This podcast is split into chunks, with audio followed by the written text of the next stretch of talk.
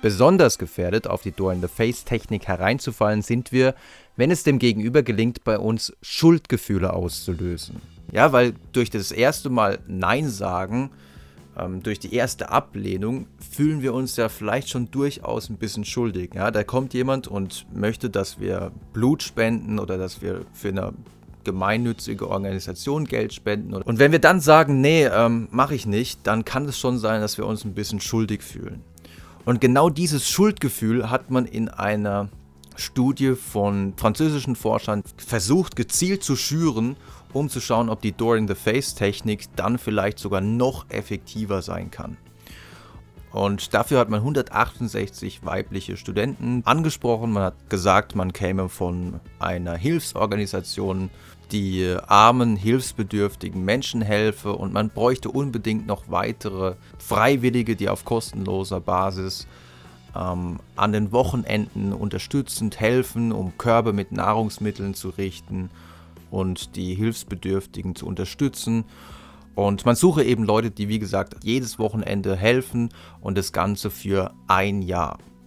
Das ist schon eine ziemlich große Bitte, ein ganzes Jahr jedes Wochenende bei so einer Hilfsorganisation einen Einsatz zu haben. Natürlich war das die Door in the Face Anfrage und viele haben dann gesagt, nee, nee, ähm, das ist mir zu viel. In der klassischen Door in the Face Bedingung hat man dann gesagt, als Kompromissangebot, ja, ähm, während den kommenden Wochen brauchen wir gelegentlich Aushilfe. Ähm, Wäre es dann vielleicht okay, wenn du nur an einem Samstag mal einspringen könntest? Das wäre schon mal top. Und im Vergleich zur Kontrollbedingung, in der man eben nur gefragt hat, ja, wie sieht es aus an einem Samstag, da haben dann knapp 29% gesagt, ähm, ja, okay, würde ich machen.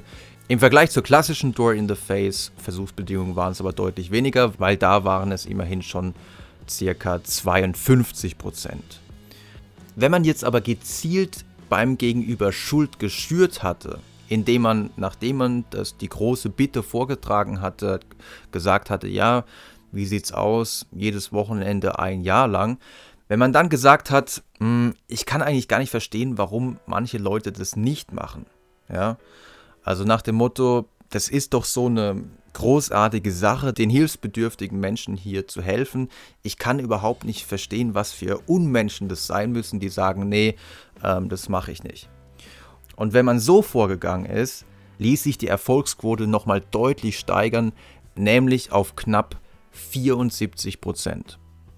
Wohingegen, wenn man gezielt schon Schuld beim Gegenüber abgebaut hat, indem man nach der großen Bitte gesagt hat, ja, das ist ja durchaus schon wahnsinnig viel Zeit, die man da investieren muss und ich kann das absolut verstehen, dass man das nicht macht, ähm, dann war die Door-in-the-Face-Technik deutlich weniger effektiv.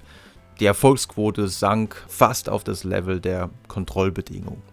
Also eine wirklich sehr interessante Studie, die zeigt, dass Schuldgefühle bei der Door-in-the-Face-Technik eine wichtige Rolle spielen können und dass sich die Erfolgsquote sogar noch steigern lässt, wenn man gezielt Schuldgefühle erzeugt.